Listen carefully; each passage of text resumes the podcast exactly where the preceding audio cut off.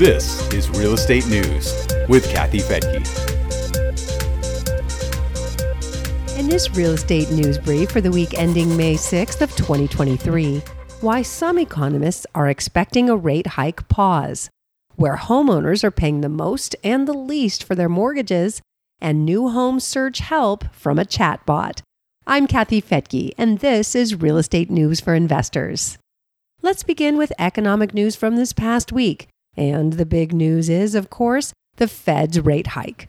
The Federal Reserve's Open Market Committee followed through on an expected quarter point hike to the overnight lending rate, which puts the target range between 5 and 5 and a quarter percent. It was the 10th rate hike in a row and a unanimous decision among committee members despite calls for a pause from some congressional lawmakers. The Fed also appeared to suggest that it might now be time for a pause by eliminating a sentence that says some additional rate hikes may be needed.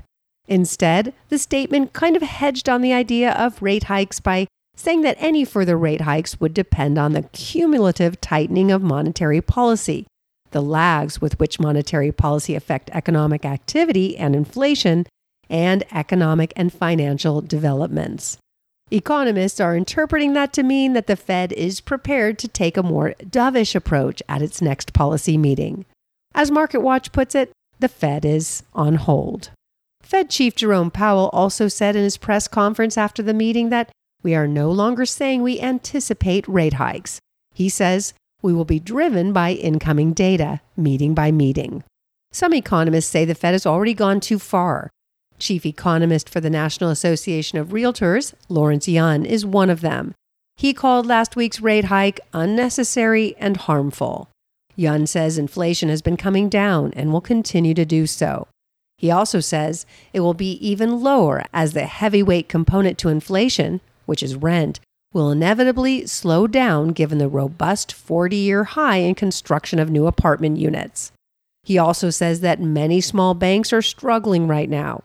He added, they're becoming zombie like banks, unable to lend even to good businesses, as they're more concerned with balance sheet shuffling for survival.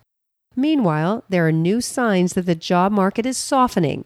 Initial claims were up 13,000 to a total of 242,000. That's up from about 200,000 in January. Continuing claims were down, though, by 38,000 to a total of 1.8 million. The April jobs report shows that the job market is still going strong. It shows that companies increased the number of available positions to 253,000. Wall Street economists had anticipated the addition of just 180,000 new jobs. With that, the unemployment rate declined from 3.5% to 3.4%, which is not what the Fed wants to see right now. I know it's opposite world. Good economic news is actually bad news these days because it might mean that the Fed will do more rate hikes. Well, mortgage rates dipped a little this week with all this fear in the air. Freddie Mac says the average 30 year fixed rate mortgage was down four basis points to 6.39%. The 15 year was up five points to 5.76%.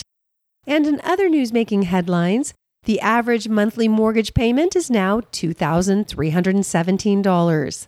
LendingTree's latest study shows the average U.S. homebuyer needs a mortgage of $333,342, with the highest amounts needed in the District of Columbia, Washington State, and California. High price states skew the averages, though, so you need to look at the individual states to see how affordable they are. The three states with the lowest average mortgage amounts are West Virginia, Kentucky, and Michigan. In West Virginia, the average is just $1,700. A majority of renters don't see homeownership in their future. Online brokerage HomeBay conducted a survey that shows about two thirds say they've lost hope in owning a home, although half of the respondents said that homeownership is important. Given their current situation, they'd prefer to spend their money on other things. The top three priorities are paying down debt, having a comfortable retirement, and owning a car. Among the renters who want to own a home, a third are willing to pay a high price to do that, including many who said they'd skip meals or sell their plasma. Two thirds also said they would take on a second job. I would recommend that. And searching for that home could get a little easier with the help of a chatbot. Both Zillow and Redfin announced that users will be able to get a ChatGPT plugin that will allow them to describe homes and have the chatbot show relevant listings. The OpenAI website says that only a small number of users have access to the plugins right now, but you can add your name to a waitlist. Well, that's it for this week's news brief. Check out the show notes for links at newsforinvestors.com. And while you're there, you can join the Real Wealth Network by hitting the Join for Free button. And your free membership gives you full access to our investor portal where you can see sample properties and connect with our network of real estate professionals nationwide who can help you build your real estate portfolio.